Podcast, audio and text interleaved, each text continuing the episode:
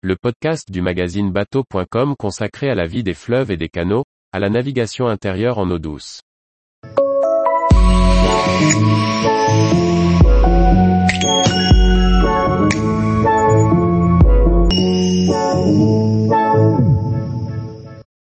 Nos conseils pour adapter son bateau fluvial d'occasion selon ses goûts et son usage.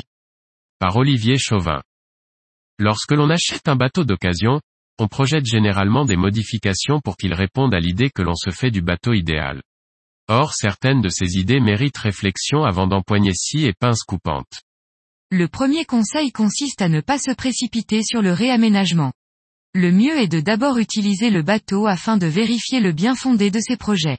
Le constructeur a peut-être bien fait les choses. Telle modification qui paraissait essentielle devient parfois superflue, alors que d'autres s'imposent auxquelles on n'avait pas songé. Nos idées évoluent avec l'expérience. Un bateau agréable est un bateau ouvert. L'espace y est rarement suffisant pour le cloisonner à outrance. Pour cela, on évitera de multiplier les pièces dédiées, cabines pour des hôtes très occasionnels, bureaux qui servent peu. On s'aperçoit vite que la vie du bord se concentre surtout autour de la table du carré.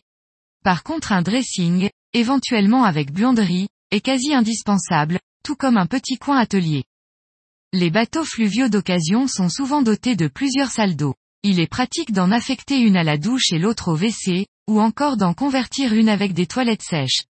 Une solution simple, peu coûteuse et autrement abordable que l'installation d'un réservoir à eau noire, dont peu de bateaux anciens sont équipés. Les équipements électriques ont évolué, tout comme nos besoins en la matière. On ne manquera pas de remplacer les lampes à incandescence par des LED et de prévoir des prises USB partout où c'est nécessaire. Des panneaux solaires et des batteries modernes aideront à une meilleure autonomie, surtout si l'on prend soin d'adopter une réelle sobriété énergétique.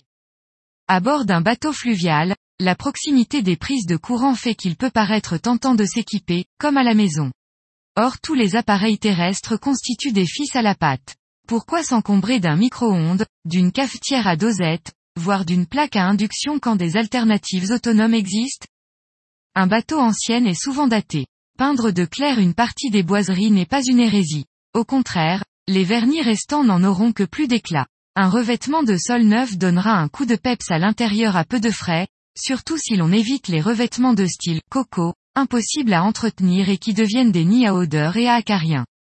Remplacer les rideaux par des neufs en matériaux occultants et anti-feu aide également à rajeunir le bateau. Il en va de même pour les housses des coussins et matelas, qui sont souvent datés. C'est l'occasion de remplacer la mousse du matelas principal par une nouvelle, qui corresponde au mieux à vos critères de confort.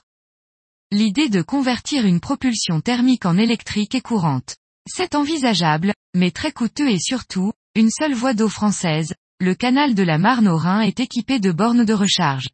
Dans l'état actuel des choses, il reste plus raisonnable de faire réaliser une conversion hybride, c'est-à-dire un groupe électrogène thermique qui alimente une propulsion électrique.